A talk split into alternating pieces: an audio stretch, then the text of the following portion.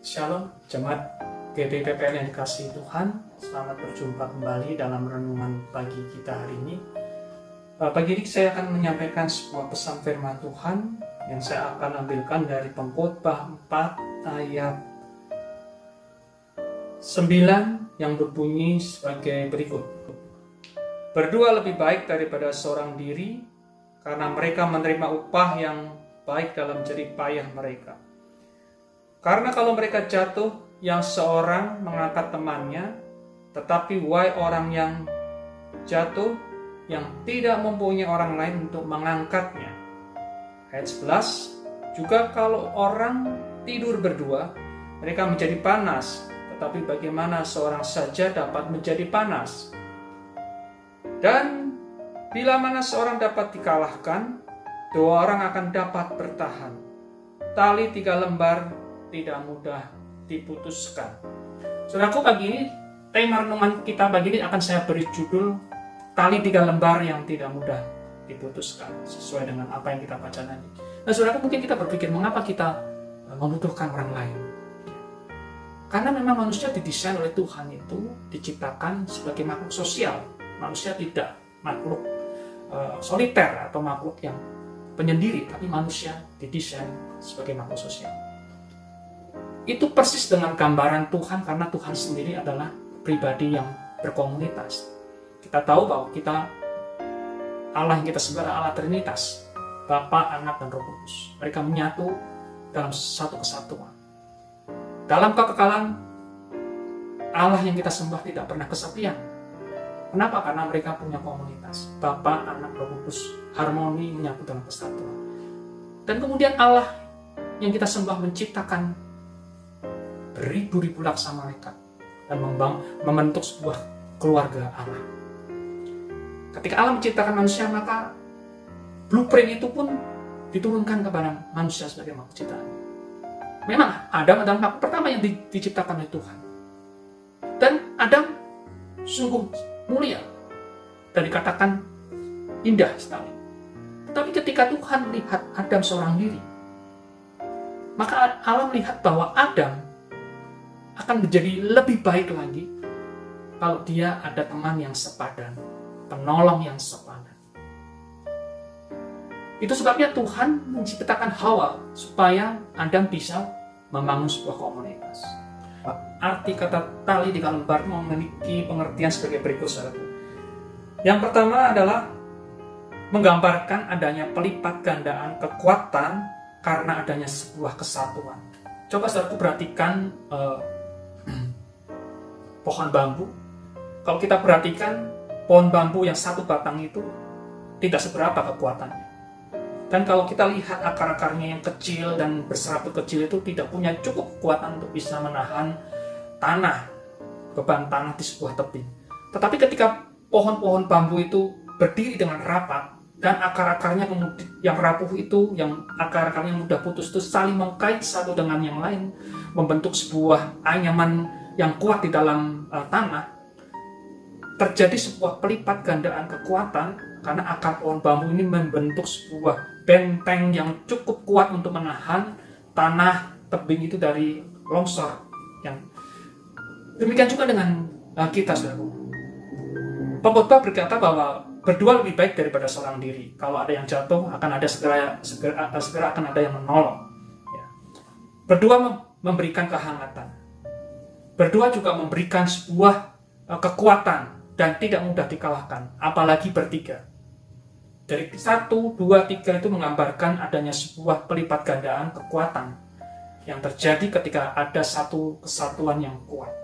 Hari-hari ini kita tidak bisa sendiri, kita perlu adanya komunitas, kita perlu ada di dalam sebuah keluarga.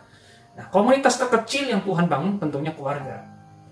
Uh, suami, istri, dan anak-anak adanya virus corona yang mengakibatkan kebijakan PSBB diterapkan itu adalah sebuah momen yang paling tepat. Dan saya percaya ini adalah kairos Tuhan. Itu karena Tuhan ingin keluarga-keluarga Kristen itu membangun sebuah ikatan yang kuat. Nah saudaraku tali tiga lembar juga menggambarkan adanya ikatan e, jiwa ya, di dalam sebuah kelompok. Ini bisa menggambarkan pertemanan persahabatan atau persaudaraan. Sama seperti akar bambu yang tadi saling kait mengkait sehingga mereka yang seharusnya lemah menjadi kuat karena ada ikatan, ada saling keterkaitan satu dengan yang lain. Demikian juga dalam sebuah kelompok saya kita dipaksa, didorong untuk bisa saling kepada orang lain, saling memperhatikan, saling menolong. Tahu, Tuhan Yesus itu 100% Allah, dia juga 100% manusia. Sebagai manusia, dia butuh orang lain dia butuh manusia yang lain. Itu sebabnya dia mengumpulkan 12 murid, 12 ya, orang untuk membantu dia mengembangkan pelayanannya selama dia melayani di muka bumi. Dia mengajar, dia mendidik, dia uh, membangun sebuah hubungan persahabatan, persaudaraan yang kuat dengan para murid-muridnya.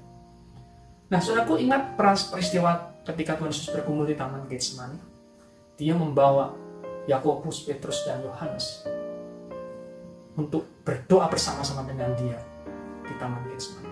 Memang kita melihat Petrus, Yohanes, dan Yakobus berkali-kali tertidur.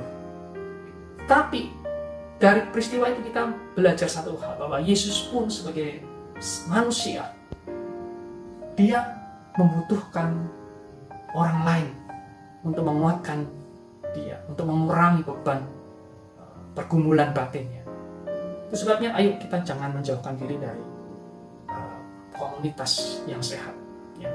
Gereja menyediakan peka pengembangan keluarga di situ kita bisa saling membangun, saling menasihati, saling menguatkan, saling menopang satu dengan yang lain. Ada empat sikap yang perlu kita bangun dan perlu kita jaga saat kita berkomunitas. Yang pertama adalah kasih. Yohanes 13 ayat 34, Tuhan Yesus menasihatkan kepada kita sebagai berikut. Aku memberikan perintah baru kepada kamu, yaitu supaya kamu saling mengasihi, sama seperti aku telah mengasihi kamu, demikian pula kamu harus saling mengasihi. Dan dikatakan oleh firman Tuhan bahwa di akhir zaman nanti kasih kebanyakan orang menjadi dingin, sehingga kedurhakaan menjadi meningkat.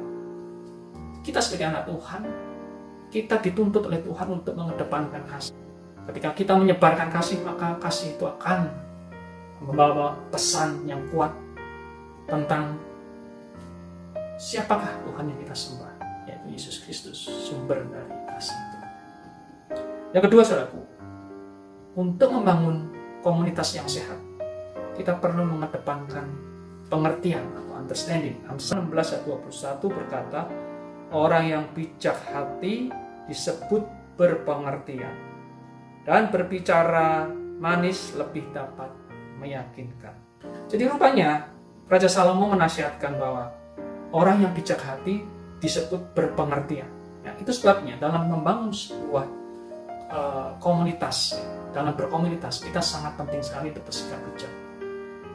Mengedepankan pengertian, kita tidak mudah bereaksi negatif terhadap orang teman sesama saudara siman kita, kita mencoba untuk mengerti dan mendengar lebih baik apa yang menjadi keluh kesah, apa yang menjadi beban pergumulan dia, mengapa dia bersikap uh, seperti itu, mengapa dia berbicara kasar seperti itu, kita akan menjadi lebih mudah memahami dan mengerti. Yang ketiga, saudaraku,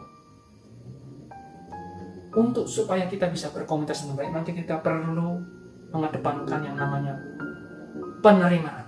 Ya.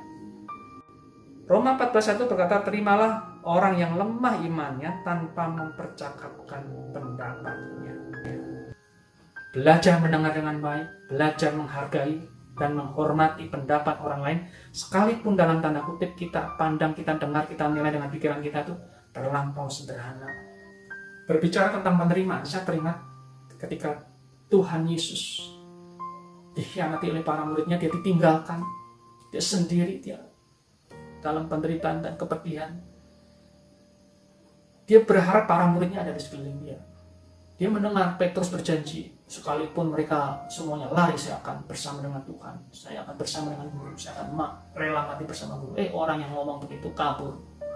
Bahkan menyangkal Yesus. Sementara Yohanes yang dikatakan murid yang paling dia kasih, yang selalu lentotan di dada Tuhan Yesus, yang selalu manja-manjaan di dada Tuhan Yesus. murid yang dia kasih pun yang kelihatannya dulu mengasihi dia lari kabur juga. Meninggalkan Yesus seorang diri. Tidak ada satu murid pun yang ada di dekat dia. Tetapi Yesus setelah bangkit dia menjumpai Petrus dia menjumpai Thomas dia menjumpai Yohanes dia menjumpai seluruh murid-muridnya dia tidak menghardik mereka dia tidak memarahi mereka, dia tidak mempermalukan mereka, tetapi dia tetap mengedepankan kasih, dia menerima para murid. Kasih dan penerimaan memulihkan hubungan yang retak, saudara.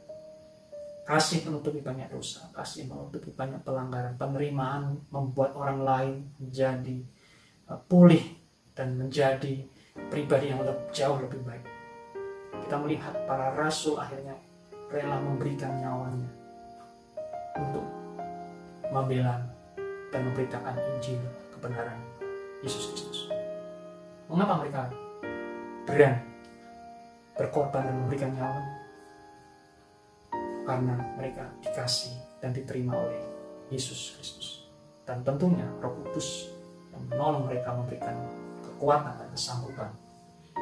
Yang terakhir, saudara, supaya komunitas kita menjadi kuat, kita harus punya komitmen yang kuat Ya, Amsal 17 ayat 17 berkata, seorang sahabat menaruh kasih setiap waktu dan menjadi seorang saudara dalam kesukaran. Saya teringat dengan, uh, dengan kisah antara Yonatan dan Daud. Bagaimana ikatan pers, pers, pertemanan mereka itu melebihi saudara kandung. Sehingga Daud dan Yonatan itu begitu saling mengasihi dan mau saling berkorban memberikan yang terbaik. Yonatan memberikan jubah, pedang, dan perlengkapan uh, perangnya, militernya yang memberi menjadi atribut kebesaran dia sebagai seorang putra mahkota. Dia rela berikan kepada Daud sahabatnya yang dia kasihi. Demikian juga dengan Daud. Ya. Daud mengasihi Yonatan sehingga dia berjanji untuk menjaga seluruh keturunannya Yonatan dan tidak akan membiarkan satu orang pun bertindak jahat terhadap keturunan Yonatan ada satu ikatan yang kuat, komitmen yang kuat yang mereka bangun berdua. Mari kita membangun ikatan pertemanan, persahabatan, persaudaraan di dalam Tuhan dengan lebih baik lagi dengan mengedepankan komitmen. Di dalam komitmen ada tanggung jawab. Kita belajar untuk bertanggung jawab. Kita memegang janji dan kepercayaan yang diberikan oleh orang lain kepada kita. Kita melakukan tugas dengan baik. Kita menghargai orang lain. Dengan demikian maka komunitas kita, komunitas akan menjadi komunitas kuat. Keluarga kita menjadi keluarga yang kuat. Tali tiga lembar berbicara pelipat gandaan kekuatan dalam satu kesatuan. Tali tiga lembar juga berbicara tentang adanya ikatan emosi, ikatan jiwa dalam komunitas Akhir kata besi menajamkan besi, manusia menajamkan sesama. Kita bisa menjadi pribadi yang lebih baik, bertumbuh semakin dewasa dalam karakter, dalam kepribadian, dalam iman. Kalau kita terkoneksi, terhubung dengan orang lain dalam sebuah komunitas yang sehat. Tuhan Yesus memberkati.